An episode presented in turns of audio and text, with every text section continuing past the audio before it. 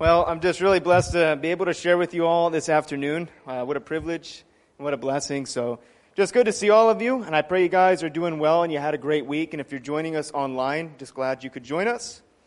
So, we're going to be in God's Word today. So, if you don't have a Bible, we have some in the back in many different languages. So, please make sure and grab one of those. We're going to need our Bibles today. So, if you are joining us for the first time, we have been going through the Gospels for about eight months now chronologically. And last week, Pastor Aaron was teaching, and we were in Luke's Gospel in chapter 6, verses 12 through 26. And the title of the message was Chosen and Blessed. And we talked about how Jesus once again chose his disciples. But before he did this, he spent a significant amount of time in prayer. Before any decision Jesus made, he always took it to the Father in prayer. And we had that application last week. And Pastor Aaron also taught on starting the Sermon on the Mount. And he went over what we commonly call the Beatitudes from Luke's Gospel. So today we're going to continue Jesus' Sermon on the Mount, but we're going to consider it from Matthew's Gospel in Matthew chapter 5. And we're going to start in verse 13, and we're going to go up through verse 20. So only seven verses, but we have a lot of ground to cover in these verses. So Let's go ahead and read through verses 13 through 20, and we'll go back through and we'll break them down together. So if you're following along, Matthew chapter 5, starting in verse 13. You are the salt of the earth. But if the salt loses its flavor, how shall it be seasoned? It is then good for nothing, but to be thrown out and trampled underfoot by men. You are the light of the world. A city that is set on a hill cannot be hidden. Nor do they light a lamp and put it under a basket, but on a lampstand, and it gives light to all who are in the house. Let your light so shine before men that they may see your good works and glorify your Father in heaven. Do not think that I came to destroy the law or the prophets. I did not come to destroy, but to fulfill. For assuredly I say to you, till heaven and earth pass away, one jot or one tittle by no means pass from the law till all is fulfilled. Whoever therefore breaks one of the least of these commandments and teaches men so shall be called least in the kingdom of heaven. But whoever does and teaches them, he shall be called great in the kingdom of heaven. For I say to you that unless your righteousness exceeds the righteousness of the scribes and Pharisees, you will by no means enter the kingdom of heaven. So today, Jesus starts off and he starts to tell his disciples how they are called to live out their discipleship how we are called to live as Christians. And ultimately, Jesus' point of his message for us to glean from this is ministry in serving Jesus is not about us. It's not about us. Our salvation, our, the forgiveness that we have from our sins, it's not about us. We didn't earn it through anything that we did. We couldn't earn it through anything that we did. And this is exactly what Jesus is telling his followers.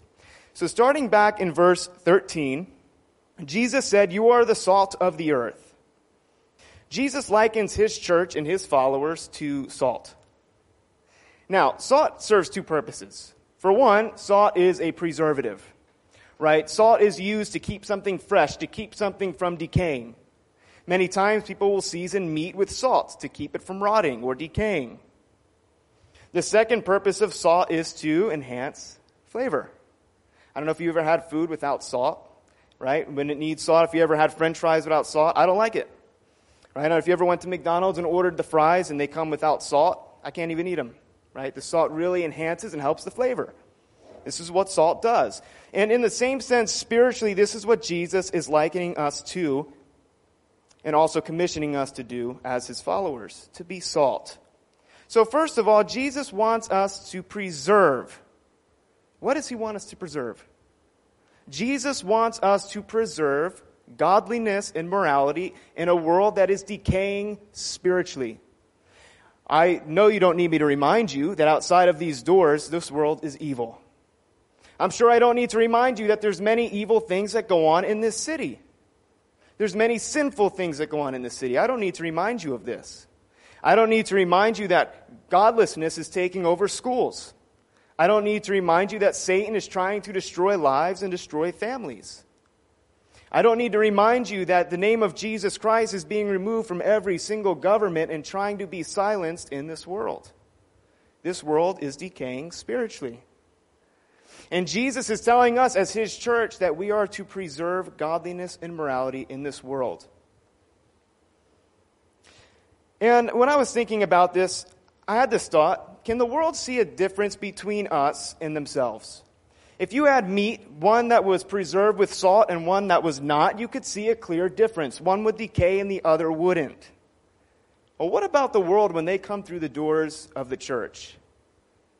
What about the world when they look at us as Christians? Is there a clear difference between the way that we live our lives or not? When people come into church, they feel the love and hope of Jesus, or are they seeing a bunch of people that slander, backbite, gossip, and tear down one another?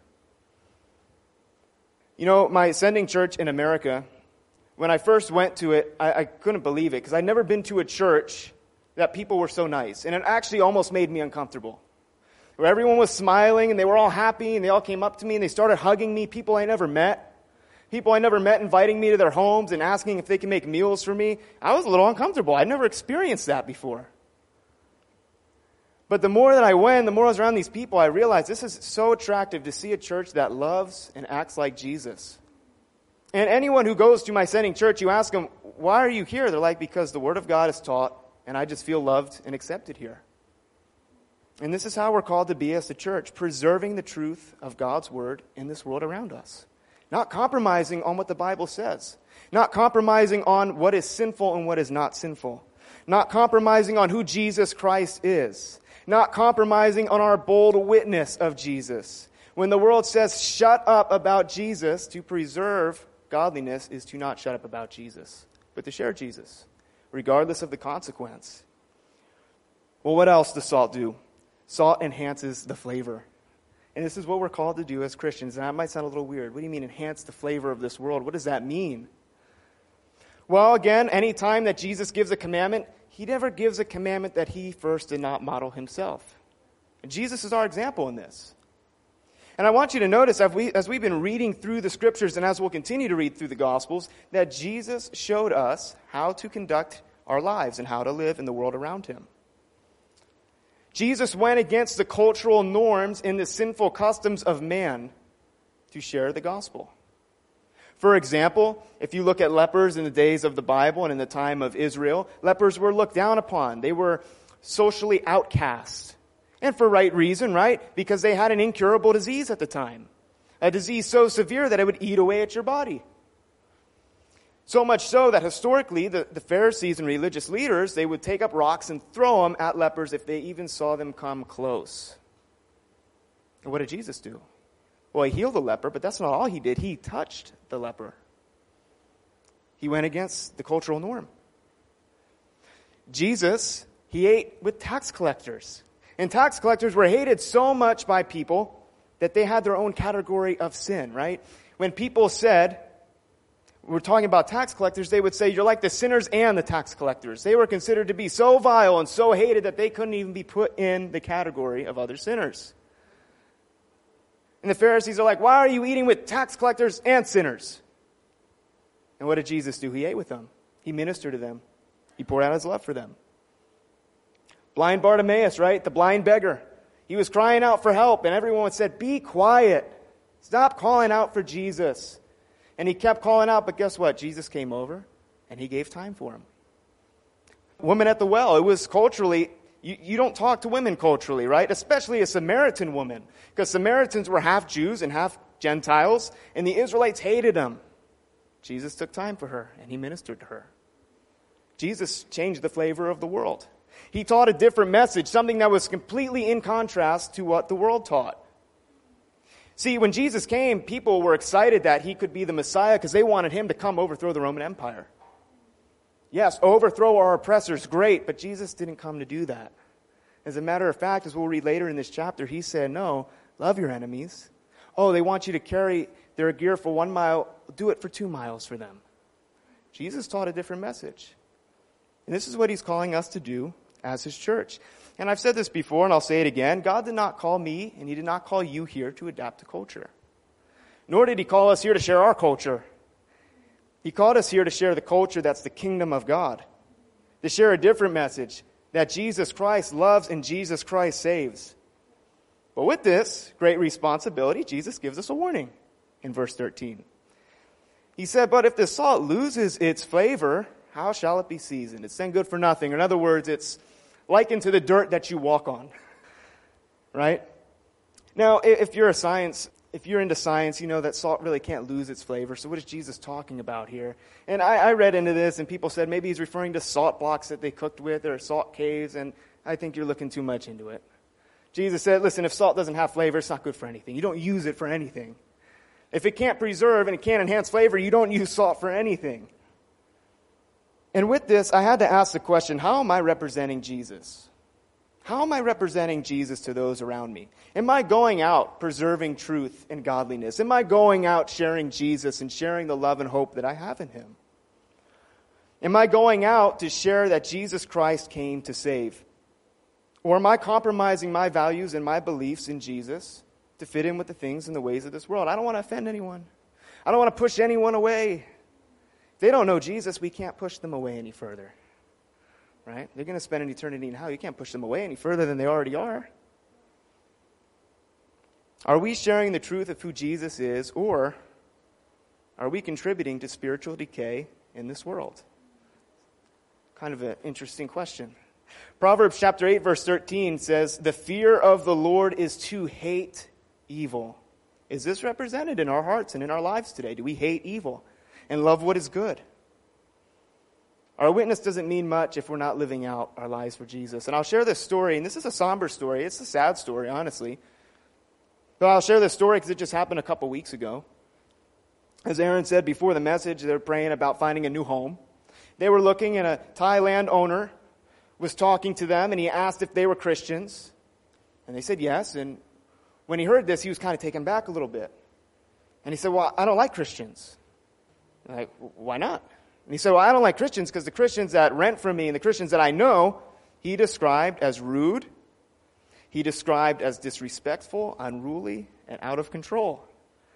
And this is why he didn't like Christians. And I don't share this out of judgment to pinpoint certain Christians and be like, oh, look at them. No, we're all the church. This is a lesson for all of us in here. We need to be careful how we represent Jesus. We need to preserve the truths of Scripture and holiness within the church and within this world. Because God called us to be faithful representatives of who He is. Let's look at verses 14 through 16. Jesus said, You are the light of the world. A city that is set on a hill cannot be hidden. Jesus now likens us, His church, His followers, to light. Now, when I read this, I found this incredible. The reason I found this amazing is because Jesus said in John chapter 8 verse 12, he said, I am the light of the world. And now he's calling us, the church, the light of the world.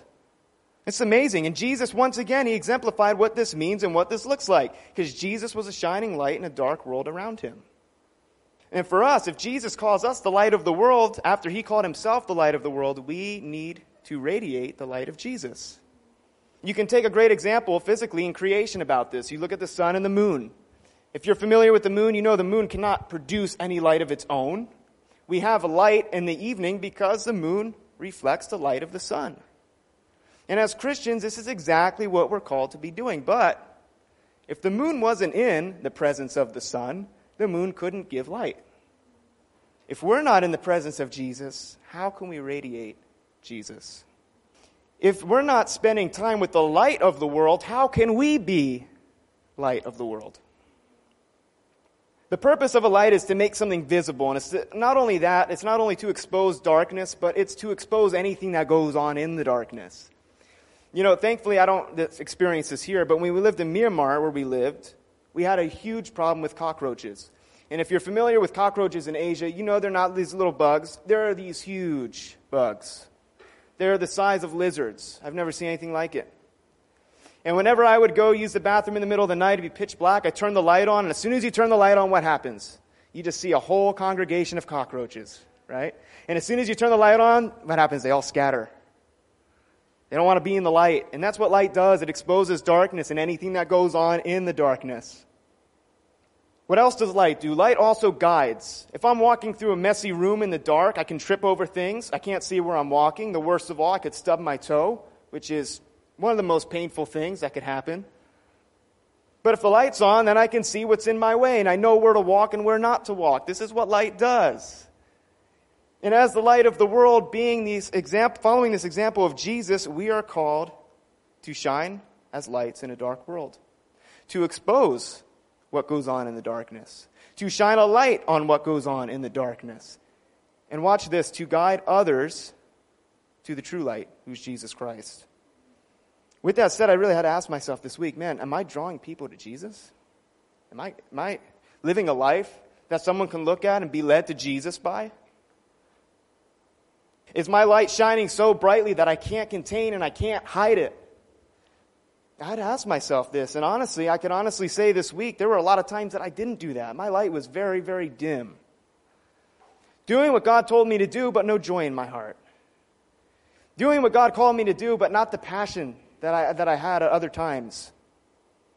And I was thinking about a new believer. There's nothing more beautiful than when you see someone first accept Jesus, right? Because when they first accept Jesus, they're so excited. Right? All they do is smile, and they just are so excited, and they want to share with everyone what happened to them. They want to share with their friends, their family, guess what Jesus did for me? It's not, it's not about look what I did, it's look what Jesus did for me. And they're so excited, they want to go to every Bible study and soak in the Word of God, and they get excited when the Bible is taught. And when I was thinking about this, I thought, man, why do we, why do we uh, have this example with new believers? What about old believers? Why don't I have that same joy and that same passion? Why don't I want to shine brightly like these new believers do? Well, how, why do we allow that to wear off? Jesus said, Be lights. Lights are visible, lights are strong, lights are powerful. And so should our witness be for Jesus. So maybe you've been doing what God called you to do, but you've lost your joy in doing it. What else did Jesus say? He said, You are a city that is set on a hill, and a city that's set on a hill cannot be hidden. I love this thought because a city that's set on a hill, everyone can see it from no matter what part of the city you're in. It's attractive, and you can have a perfect example with the buildings on Doi Suthep, right? You can see them throughout the daytime, and at nighttime the lights go on. Doesn't matter what part of the city you're in. If you see that mountain line, you can see the buildings up there. They're not hidden. You can be right up close to it, you can be far away. You can still see those buildings. And as Christians and as the church, this is what Jesus wants us to be visible, not hidden. He wants his church to be out there, and he wants everyone to know that his church is here. In this world, does the world know that God's church is here? What about Chiang Mai? Does Chiang Mai know that God's church is here? And I'm not talking about this building in this group of believers, I'm talking about his church as a whole. Does Chiang Mai know that God's church is here? How would they know? Are we going out? Are we sharing Jesus? Because God didn't call us here to vacation or sit. He called us here to go out and share the hope of Jesus. So, with that said, can people see Jesus in you? I had to ask myself this many, many times this week. I would get frustrated, easily irritable, really low patience, and I had to ask myself, can people see Jesus in me right now? What about your neighbors? Can they see Jesus in you? What about students, your classmates, and your teachers? Can they see Jesus in you? For us in the church, can we see the light shining in each other's hearts? Are we encouraging one another? God didn't call us here to be undercover Christians. He called us here to be ambassadors, someone who proudly represents him. So that we could say like Paul said in Romans 1:16, I am not ashamed of the gospel of Christ. For it's the power of God of salvation for everyone who believes. Last thing and then we'll move on. Verse 16. Jesus said, Let your light so shine before men that men may, may see your good works and glorify your Father in heaven. Let's read that again. Let your light so shine before men that they may see your good works and glorify your Father in heaven. Not see your good works and glorify you. See your good works and glorify your Father in heaven. Because ministry is not about me and it's not about you. It's not about us. If we're called to be God's people, it means that we humble ourselves, pick up our cross, deny ourselves, and follow Jesus and live our lives poured out for Him and for people. So many times, you know, especially if you've been in ministry for a while, maybe you get this idea like you start to grow a little hard hearted. Look what I did today. Look at how many people I shared the gospel with, all the hungry people that I've fed. Look at what I did for Jesus. And that's the wrong heart and the wrong attitude to have because we do well to remember. Because if we don't remember this, God's going to make us remember it, right? There's a very common principle in the Bible humble yourself or you're going to get humbled. We do well to remember that God doesn't need us. And if God wants to reach Chiang Mai, He doesn't need me to do it, He doesn't need you to do it. Now He wants us. Praise God. He can do whatever He wants. None of us in here are God's gift to ministry. Well, we'll move on. Verses 17 through 18. Jesus said, Do not think that I came to destroy the law or the prophets. I did not come to destroy, but to fulfill. Now, I think when we read these verses, it's important to ask just a few questions. Number one, when Jesus said, I came to fulfill the law, what is he referring to when he says the law or the prophets? Number two, what do we need to look at? If Jesus came to fulfill the law, what was the purpose of the law in the first place? Now we got to ask ourselves well, if Jesus said he fulfilled the law, how did he fulfill the law? And then this was a question that I just came up with when I was reading through this. Why did Jesus say this? You know, I read through Matthew 5, the Sermon on the Mount. I read through many, many, many, many times. And every single time that I read it, most of the time, that is, I would get to verse 17. I'd read verses 1 through 16. I'm like, yes, that's awesome. Wow, praise the Lord. I get to verse 17. I'm like, where did this come from? And I always thought, is, is Jesus going on a tangent? Is Jesus changing the topic now that he's talking about the law? And upon studying the scriptures, no, Jesus is not going on a tangent. This is arguably what Jesus is basing his entire message on. Because it was commonly taught that people would attain their own righteousness through the keeping of the law. The religious leaders taught, do what's written in the law, and that is righteousness before God. And Jesus was trying to make the point that that's not true. These religious leaders have misinterpreted God's word, and through this misinterpretation of God's word came a system of legalism that led to bondage amongst the people.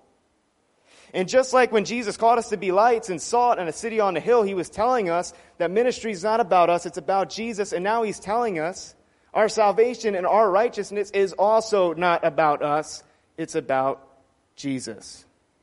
So when Jesus said, I came to fulfill the law and the prophets, who's he referring to? He's referring to what was written in the Old Testament. Now, you know, I've seen people say that this was only, you know, referencing the Torah or the five books of Moses and the prophets, but that's not true. It was referencing the whole Old Testament. And the reason I think that's important is because God didn't come to fulfill part of His Word, He came to fulfill all of His Word. And Jesus would even quote the Psalms in John 15, 25, and he would call the Psalms part of the law. And the law is in reference to the commands that God gave and recorded in the Old Testament. And Jesus said, I'm not here to destroy this, I'm here to fulfill this. Now, Jesus was accused many times of breaking the law, wasn't he? We've been studying it for weeks now, right? When Jesus healed the man with the withered hand, he was accused of breaking the law. When Jesus healed the paralyzed man by the pool of Bethesda, he was accused of breaking the law.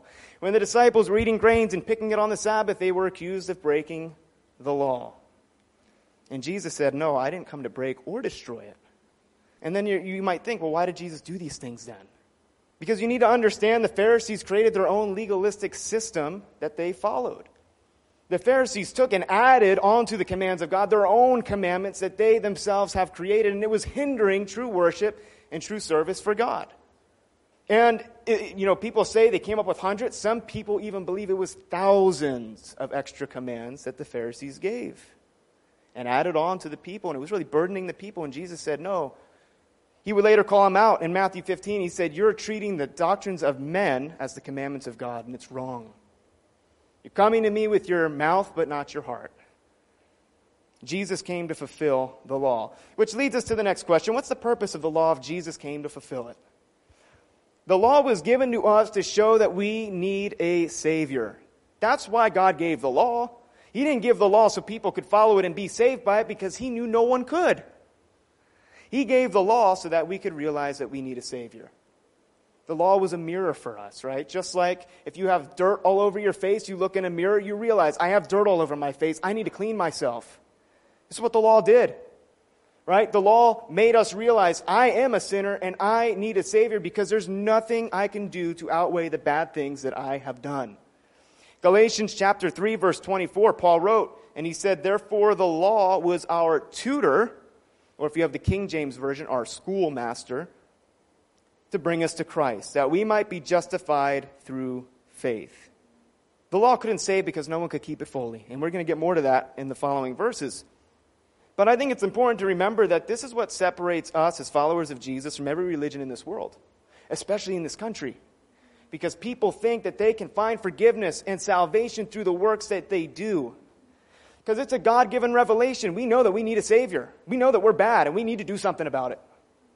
And so you find in every religion, people try to work for their salvation. They try to work for forgiveness, try to do good things and good deeds in order to find this forgiveness. And this is what separates us as we follow Jesus, because it's not about us. We're not saved by what we did. We're saved by what Jesus did. And this is what Jesus was going to explain. Now, when Jesus said, I came to fulfill the law, how did he do this? How did he fulfill the law? If no one else on the earth could fulfill it, how could he? And the answer is simple Jesus was sinless, perfect. And not only was Jesus perfect and sinless, but he upheld the law and obeyed it. He never broke it once. And Jesus fulfilled the law because he showed us all what the true purpose of the law was to point us to him. That's why God gave the law. Because from Genesis 1 to Revelation 22, the scriptures tell us about Jesus Christ and they point us to Jesus Christ. And before time began, God knew that we were going to need a Savior. And Peter wrote about that in 1 Peter. He said Christ was foreordained before the start of time to be our Savior. Jesus fulfilled the law because he showed us the purpose of the law, to point us to him. This is amazing because Jesus fulfilling the law means that our salvation is only through Jesus Christ, and it's nothing that we can add to it. It's not Jesus plus something, it's Jesus. And I think this is so important because we live in a world that people constantly want to add on to the work of Jesus. Well, you need to believe in Jesus and be baptized. You need to believe in Jesus and attend this teaching. You need to believe in Jesus and read this book. No, it's Jesus. It's Jesus. That's it. It's Jesus. and the message that we go out in this world to share needs to be Jesus. Not a self help book, not look what I can do for you. No, look what Jesus can do for you. We have nothing to bring to the table, nothing to offer outside of Jesus. Verse 18, Jesus said, Assuredly I say to you, till heaven and earth pass away, one jot or one tittle by no means pass from the law till all is fulfilled. I really love this verse, and if you have a more modern translation, you don't have the words jot and tittle in your translation. That's in the older translations, the more reliable translations. Just kidding right? But I really like this because a jot and a tittle is in reference to Hebrew markings in the Hebrew writings. And they were very, very small writings that could almost be equivalent to like a comma or a period in our English language. They are very, very small. And Jesus is saying that he pays attention to every single little detail in his word. And he's going to bring to pass every single little detail in his word. And this is why it's so important that we're in God's Word, all of God's Word, because He values all of it. He values His Word. I think of Psalm chapter 138, verse 2. And David said, You magnify your Word above all your name. God values His Word. And maybe this is a little out of context, this application, but I think it's an important lesson for us. If Jesus values His Word, so should we. There's a lot of missionaries in the world who don't even read their Bibles. There's a lot of Christians in the world who don't even read their Bibles. and, I say that out of judgment. I say it because it's true, and we need to be in our Bibles. We need to be in the Word of God. And something that I love about this church and something that I love about my sending church is every time I go to a Bible study or I go to a church service, I know I'm going to need my Bible. I know we're going to be in the Word of God today. Because Jesus truly values His Word, and so should we as a church. Priority must go to the Word of God and the teaching of God's Word. And this applies to our ministry as well. Listen, humanitarian work is great. Praise the Lord. We should be doing it. It's very important. Jesus instructed us to feed the hungry, to clothe the naked, to visit the sick. But priority needs to go to the Word of God. You give someone food, maybe you sustain them for another night, they're not hungry. You give them life changing medicine, maybe you've extended their life eight to ten years, praise God, but where are they spending eternity? Priority has to go to the Word of God and to the teaching of God's Word. And I also find something very comforting in this verse as well. That as Jesus said, he pays attention to the, even the very smallest and finest of details in his word we can take comfort that God knows every word that He spoke, every promise that He's given us, and He's going to fulfill His word. And maybe someone in here needs to hear that. I know I needed to hear that many times this week. God's going to keep His word. God is faithful. God's going to keep His promise. God is going to obey His word. He's going to bring to pass what He said He was going to bring to pass. He pays attention to every single little detail. He knows. And sometimes we get in this state of, of, of desperation, right? And we cry out to God, Lord, don't you hear me? I prayed for this a hundred times, Lord. Lord, why am I sick again? Lord, why am I doing this? Why haven't you done this for me yet? And the devil wants nothing more than for us to lose sight that God is faithful. He wants us to think that God doesn't keep his word. Right? Just this past Thursday, we were at a Bible study and we were in Genesis 3, and the first thing Satan said was, Did God really say that, Eve? The devil wants us to question what God says. But we can take comfort that Jesus said, Every single small detail is going to be fulfilled in me. We can trust him. Verse 19 Whoever therefore breaks one of the least of these commandments and teaches men so shall be called least in the kingdom of heaven. But whoever does and teaches them, he shall be called great in the kingdom of heaven. Jesus is explaining to the people, and he's explaining to us, that we can never, ever, ever meet the standard of God's perfection on our own. Jesus said, if you break one of the least of these commandments, you're going to be least in the kingdom of heaven. There's a standard that God set, and that standard is perfection. And even James said that in James chapter 2, verse 10. If you turn over to James, James said in James chapter 2 verse 10, For whoever shall keep the whole law and yet stumble in one point, he is guilty of all. He's guilty of all. And Jesus is saying, listen, you can, if you break one of the least of these commandments, you've broken them all. If you follow 99% of the law, yet you break 1%, you've broken them all. If you follow 99.09% of the commandments, but you don't follow that 0.01%, you've broken them all. God set a standard, and that standard is perfection. Well, that's bad news for us, isn't it? Because we're not perfect. That's bad news for the people, wasn't it? Because they're not perfect. But there's great news for us. Jesus did fulfill the law. Jesus was perfect. And because Jesus was perfect, and he did pay the price, and because he did die for us, we now have been given not our own righteousness, his righteousness. 2 Corinthians chapter 5 verse 21. He who knew no sin became sin for us that we might become the righteousness of God in him. We can never have our own righteousness. We can't save ourselves. We're not saved by our good works. It's not about what we can do. It's about what Jesus has done. And this is what he was trying to share with the people. Let's look at verse 20. Jesus said, For I say to you that unless your righteousness exceeds the righteousness of the scribes and Pharisees, you will by no means enter the kingdom of heaven. I'm sure when Jesus shared this, I'm sure the people were taken aback a little bit by this. Why? Because the people looked at the Pharisees and religious leaders as the most righteous people of all. Because these people were so observant to the law of God and they did everything that they possibly could to follow and obey it. And they were so hard on other people if they didn't. And that's one thing we can say about the religious leaders, right? maybe not too many good things we can say about them as we read through the Gospels, but one thing we can say is they had some zeal for the law. They did have some zeal. They were considered to be the most righteous amongst people. And even Paul, when he was recounting his testimony, he said, Concerning the law, I was blameless. I followed it. I did my best, right? And Jesus is telling the people that your righteousness needs to be more than their righteousness if you want to inherit the kingdom of heaven. And I'm sure the people were very confused by this. How could I be more righteous than the religious leaders? And Jesus was sharing with the people that it's not about someone's title, it's not about how much someone knows, it's not about how much someone does. What is it about? It's about the heart. It's about the heart surrendering to Jesus. It's about a heart that says, No, I know I can't do this myself. I know that I need Jesus. I can't do anything without Jesus. The righteousness that God requires, God has given to us when we put our faith and trust in Jesus Christ.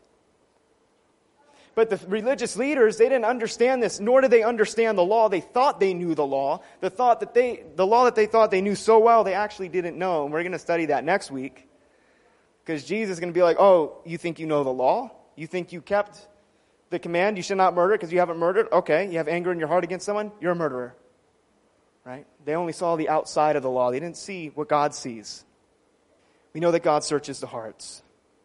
But these religious leaders, they thought they were righteous by association, by their title, by their deeds. And Jesus said, It's not about what you do, it's about what I am going to do. We have nothing to bring to the table outside of Jesus Christ. And I know oh, I don't need to remind you of that. We all know that in here, preaching to the choir. We need Jesus. We can't do anything without Jesus. And you know, we pray for revival, and I think it's a beautiful thing to pray, and I pray for it every day. Hallelujah. We want to see revival, but we forget that we need Jesus. Revival starts in our hearts, and revival starts in the church. And the church is paying a heavy price because the church has somehow, some way, strayed from this truth. I need Jesus. God's not interested in our titles. He's not interested in our education. You know, for us as missionaries, right, I think many times we can get a little carried away with that title. I'm a missionary. I know when I was in America and a missionary would come to my home church, I would be like, they're a superhero. Man, they are just oh, on fire for Jesus. They're like up here and I'm down here. And I want to reach that level of following Jesus that they've reached. Well, guess what? Then I came to the mission field and I was like, man, I'm still the same messy person I was. And I realized that it's not about being a missionary, it's about saying, I need Jesus. It's not about what I know, how much scripture I know. It's about, I need Jesus, and I can't do anything without Jesus. It's not about, look at my righteousness, look at how many churches I've built and all the people that I've fed. No, it's not about that. It's about, I need Jesus. And this is what Jesus was saying. The only way that you can enter heaven is perfect obedience. And the only way you can have this perfect obedience is through Jesus Christ. It's very important we don't get wrapped up in who we think we are and what we think we can do. And it's very important we don't lose sight of the fact that we need Jesus Christ. We can't give what we don't have. And just like we were talking about in the earlier verses, we're called to reflect the light of Christ. How can we reflect the light of Christ if we're not in the presence of Christ, if we're not in the presence of that light?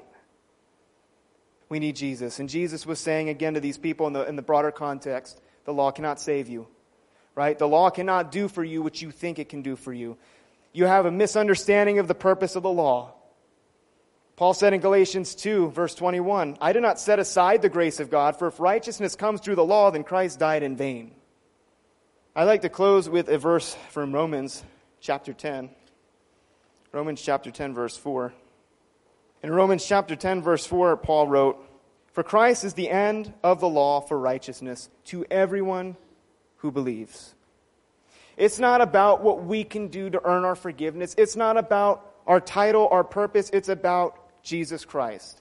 And with this is a great reminder, and I know I needed to hear that this week. Everything that I say, everything that I do needs to be about Jesus Christ. And whenever I get hard hearted in ministering to God, whenever I start to think that ministry is about me, I need to retreat and I need to repent because it's not about me. Just like my salvation is not anything that I did. Paul said, You're not saved by your works, you're saved by grace through faith in Jesus. And anything that we bring to this world is so important that it's Jesus. And priority goes to who Jesus Christ is, and priority goes to the teaching of his word. Why? Because it's not about what you can do for these people, it's about what Jesus can do for them. These people, they don't need me out here, trust me. They don't need you, they need Jesus. These people out here, they don't need a book, they need Jesus. But it's the cure for sin. It's not me, it's not you, it's Jesus. And when we go out, we need to make sure that we bring Jesus. So I'll wrap up with this. Jesus taught us, the church, how to live. He compared us to salt in this world to preserve godliness and preserve truth in a dying and sinfully decaying world. He called us to be light Light shines in dark places, it exposes what's in darkness, and it guides people. He compared us to being a city on a hill, something that's visible, it's not hidden, but everyone can look at it and see it and feel safe. And Jesus would go on to share that our shining the light of Jesus Christ is not about us, and we shouldn't be pointing people to us, we should be pointing them to Jesus. And Jesus fulfilled the law. Praise the Lord. I don't need to go sacrifice something. I don't need to go do A, B, C, and X, Y, Z to be saved. No, Jesus did the work. And it's not Jesus plus something, it's Jesus and Jesus alone. And as God's people, we need to act like God's people. We need to act like Jesus, and we need to bring the world Jesus. So let's pray, and then we'll continue to worship. Heavenly Father, I just thank you, Lord, for the freedom that we have in your Son, Jesus Christ, Lord. Just thank you, Lord, that we are righteous, but not through anything that we've done. We're righteous through what Christ has done. Thank you, Lord, that you give us the privilege and the honor to be your church and to shine the light of Jesus and to be salt and light in this world that is desperate need of you, Lord. And I thank you, Lord, that, Lord, though you don't need us, you want us, and you invite us in to serve you, Lord, and to be your servants, and to be your hands and feet. And Lord, we acknowledge, just as we sang the song, Lord, before we got into your word, God, we need you. We need you. You're our defense. You're our righteousness, Lord. We need you. Every hour we need you, Lord. And I pray, Lord, that we would share the hope and the love that we have in your Son to this world around us. Not pointing people to ourselves, not pointing to people to our titles or what we can do, but pointing people to you, Lord, because you alone have the power to save. Thank you, Lord. We love you, and we just continue to commit this time of worship to you. In Jesus' name, amen.